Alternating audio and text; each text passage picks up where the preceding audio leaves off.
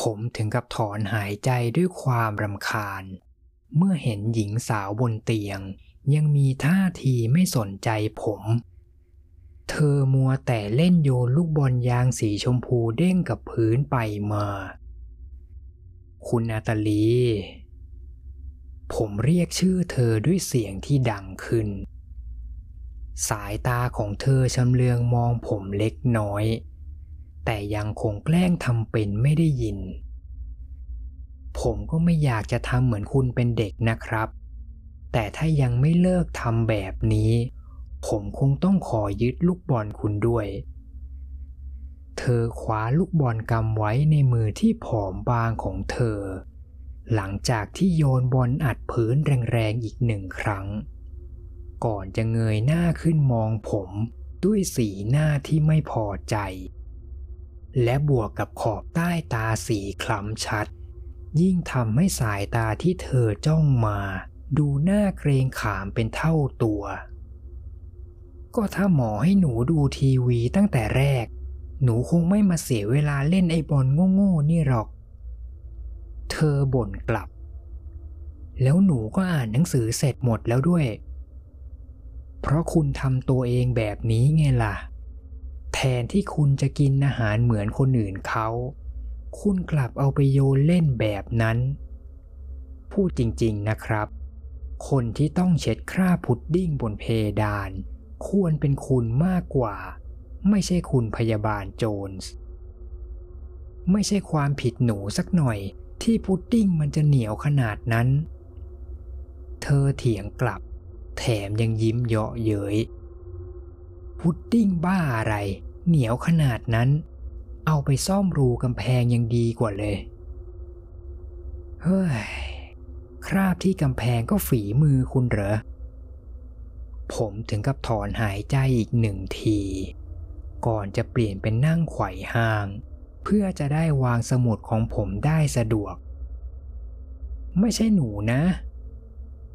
เธอถึงกับรีบค้านเสียงแข็ง นั่นมันฝีมือยายมิลลี่ต่างหากจำไม่ได้เหรอ อ๋อ จริงด้วย ขอโทษด้วยครับที่จำสับสน อะ แล้วสรุปหมอต้องการอะไร ความประพฤติของคุณยังไม่ดีขึ้นเลย รู้ตัวไหมครับ และผมหวังว่าเรายังมีโอกาสปรับความเข้าใจกันใหม่ได้ ผมเริ่มอธิบาย และตอนนี้ก็ถึงเวลาพูดคุยแล้ว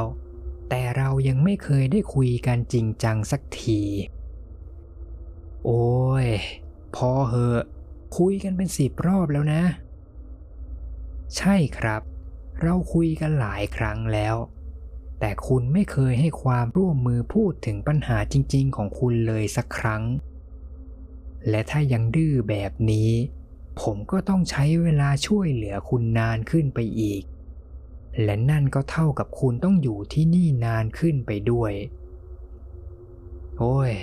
หนูไม่สนหรอกว่าจะต้องอยู่ที่นี่นานขนาดไหน เธอตอบสวนกลับ ไม่มีใครสนใจหนูแต่แรกอยู่แล้ว แต่คุณยังมีครอบครัว แล้วหมอเคยเจอครอบครัวหนูจริง ๆ หรือยังเถอะ เธอตะคอกเสียงดัง พวกเขาไม่มาเยี่ยมหนูเป็นเดือนแล้ว พนันได้เลย พวกเขาก็แค่อยากให้หนูนอนเน่าตายที่นี่ เหมือนกับหมอนั่นแหละ ผมหลับตานิ่งอยู่ครู่หนึ่ง เพื่อคิดหาคำตอบที่น่าจะดีที่สุด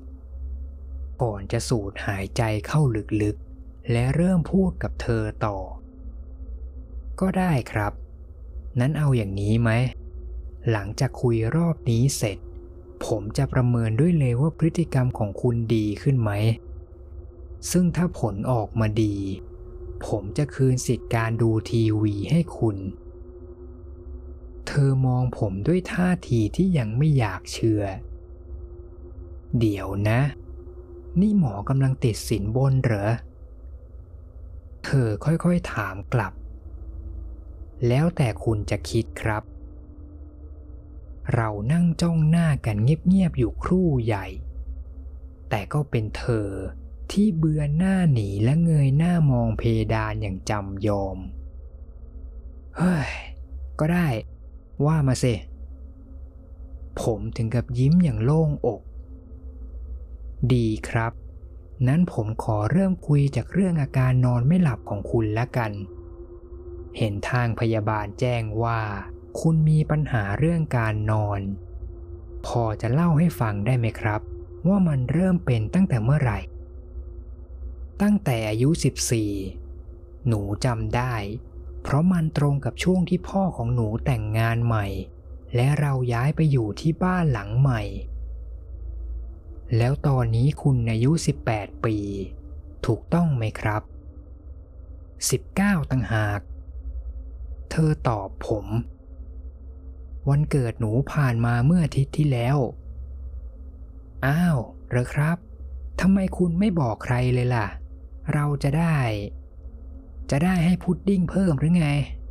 โอ้ย อย่าดีกว่า โอเคไม่เป็นไรครับ ถ้าอย่างนั้นเรามาพูดถึงเรื่องนี้ต่อดีกว่า บ้านใหม่ที่คุณย้ายไปอยู่ มันทำให้คุณมีอาการนอนไม่หลับใช่ไหมครับ ผมเข้าใจนะ ว่าการเจอสภาพแวดล้อมใหม่ ๆ มันก็ทำให้รู้สึกปรับตัวยาก แต่นาตาลีกลับทำเสียงหัวเราะออกมาเบาๆ ก็ไม่เชิง คือพี่ชายต่างแม่ของหนู เขาชอบเล่นเกมดึกๆทุกคืน แถมยังชอบโวยวายใส่คนในเกมอีก แต่เสียงก็ไม่ได้ดังถึงขนาดทะลุเข้ามาถึงห้องนอนหนูนะ หนูพอจะนอนหลับได้ แต่ปัญหาจริงๆ มันคือเรื่องฝันตั้งหาก เล่าต่อเลยครับ เธอหยุดนิ่งไปครู่หนึ่ง อาการของเธอเริ่มแสดงความกังวลออกมาชัดขึ้น หนูฝันร้ายติดกันหลายคืน โคตรน่ากลัวเลย แล้วมันก็เป็นเหมือนเดิมทุกรอบ หนูฝันเห็นตัวเองที่ยังนอนอยู่บนเตียง แต่ขยับร่างกายไม่ได้ แล้วมีบางอย่างลูบคลำหนูทั้งตัว หนูเลย คือ เธอเริ่มพูดติดขัด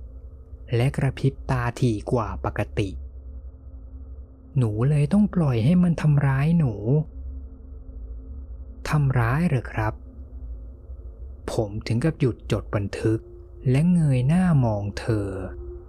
แต่หญิงสาวกลับก้มหน้าหลบสายตา คือบางคืนมันจะมาเป็นเล็บกับฟันแหลมๆ แล้วมันก็ค่อยๆ ฉีกร่างหนูทีละส่วนตลอดทั้งคืน เธอพูดเสียงสั่น บางคืน รูปร่างของมันก็ยาวมากๆ กับปากที่ไม่มีฟันสักซี่ คล้ายกับงู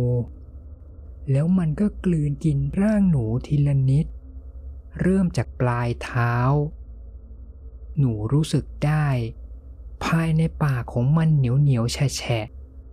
แค่หนูจะกรีดยังทำไม่ได้ด้วยซ้ำนั่นมันแย่มากเลยนะครับ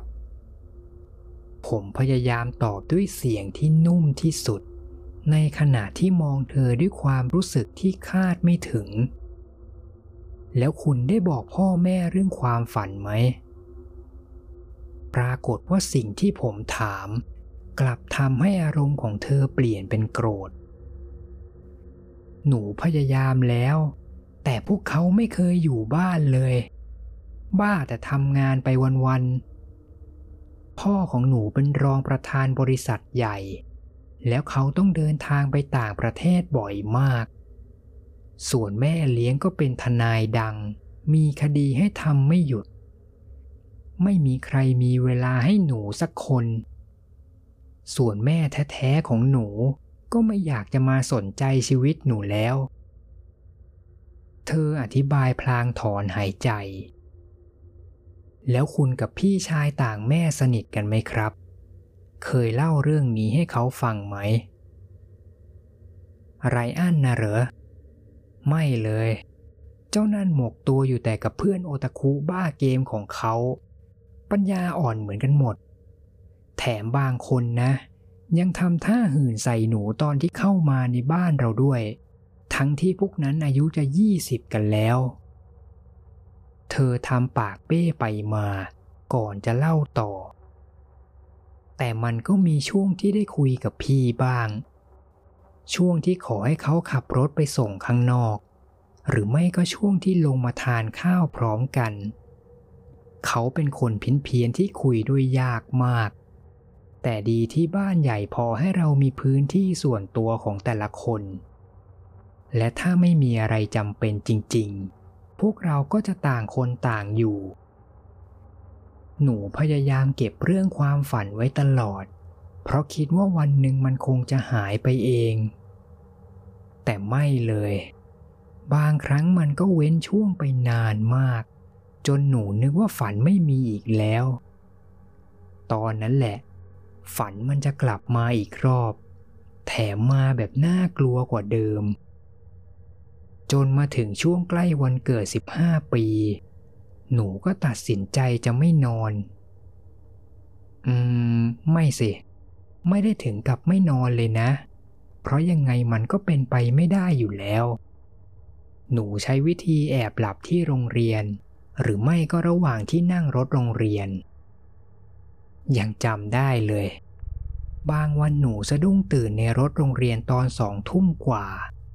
สงสัยคนขับคงไม่ได้เช็คคนก่อนลงจากรถ หนูเลยต้องแอบปีนหน้าต่างรถออกมาเอง แล้วโทรเรียกให้ไรอันมารับ ตอนนั้นน่าจะเป็นครั้งแรกเลย ที่หนูดีใจเพราะพ่อไม่อยู่บ้าน ส่วนไรอันก็ไม่คิดจะถามสักคำว่าเกิดอะไรขึ้น แล้วพ่อแม่คุณเคยช่วยเหลืออะไรบ้างไหมครับ ผมถามด้วยความสงสัย แต่เธอกลับหัวเราะเจือนๆ ตอนหนูอายุ 16 พวกเขาเพิ่งจะเริ่มพาไปหาหมอ เพราะตอนนั้นหนูน้ำหนักลดลงไปเยอะมาก สภาพหนูไม่ต่างกับซอมบี้เลย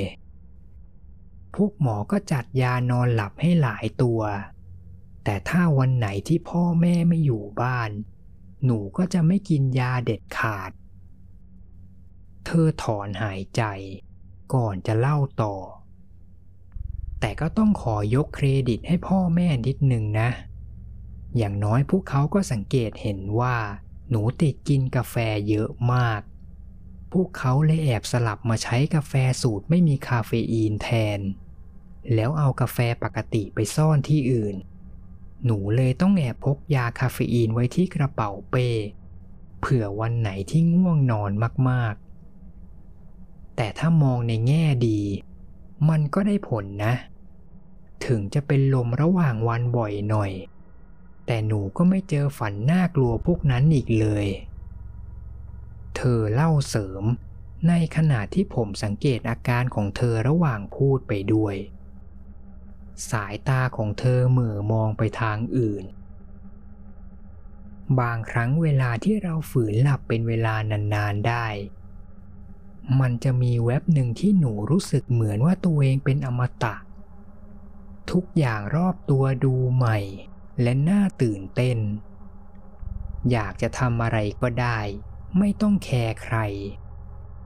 หนูมั่นใจว่าคนรอบตัวต้องมองว่าหนูเป็นบ้าแง่แง่แต่มันรู้สึกดีจริง ๆ นะ นาตาลีเริ่มเช็ดน้ำตา หนูก็ไม่รู้ทนมานานขนาดนี้ได้ยังไง แต่ก็มีชีวิตมาจนถึงอายุ 18 ปีได้ละนะ และมาถึงจุดนี้ พ่อกับแม่ก็ตรัสรู้สักทีว่า พวกเขาเป็นผู้ปกครองที่โคตรห่วยแตกขนาดไหน ในที่สุดพ่อก็ยอมหาเวลาว่าง เพื่อจะได้อยู่กับหนูมากขึ้น บางสัปดาห์เราก็ออกไปกินข้าวนอกบ้าน และทำสิ่งที่คนเป็นพ่อควรทำให้ลูก เหมือนกับพ่อคนอื่นๆ แต่พ่อจะชอบมองหนูด้วยสายตาที่เป็นห่วงมากๆ จนมาถึงช่วงปิดเทอมฤดูร้อน พ่อก็พาเราทุกคนไปเที่ยว ถึงขนาดแม่เลี้ยงลงทุนออกค่าตั๋วให้ไรอันนั่งเครื่องบินจากมหาลัยเลยนะ เพื่อจะได้มาเที่ยวกับเรา แต่แทนที่เราจะไปเที่ยวโรงแรมหรูๆไฮโซ พ่อดันเลือกมาเที่ยวแบบแคมปิงสงสัยพ่อคงคิดว่าเที่ยวแบบนี้ มันคงทำให้เราสนิทกันมากขึ้น ถึงตอนที่นั่งรถมาด้วยกันมันจะรู้สึกเกรงๆนิดหน่อย แต่พอมาถึงทะเลสาบที่พ่อบอกไว้ ที่นี่มันก็เจ๋งจริง ๆ ยกเว้น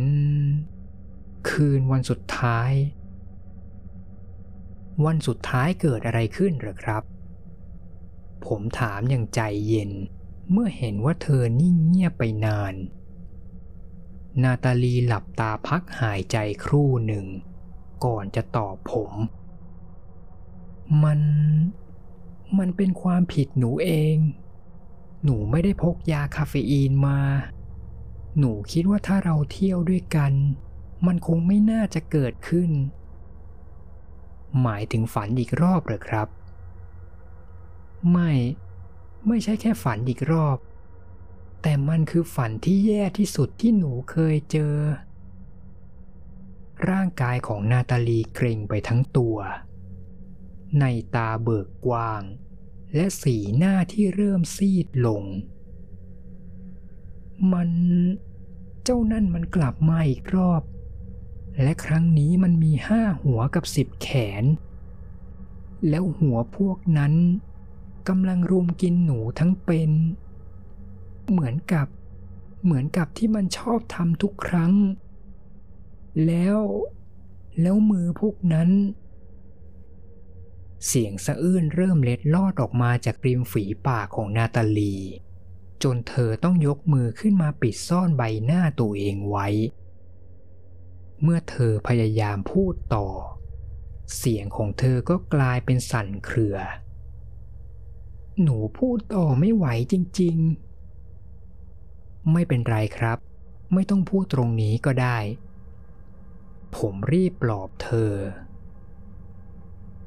โอเค คือ หลังจากที่ตื่นขึ้นมาตอนเช้า หนูก็ไม่พูดกับใครเลยระหว่างที่กำลังแพ็คของ หนูแค่รู้สึก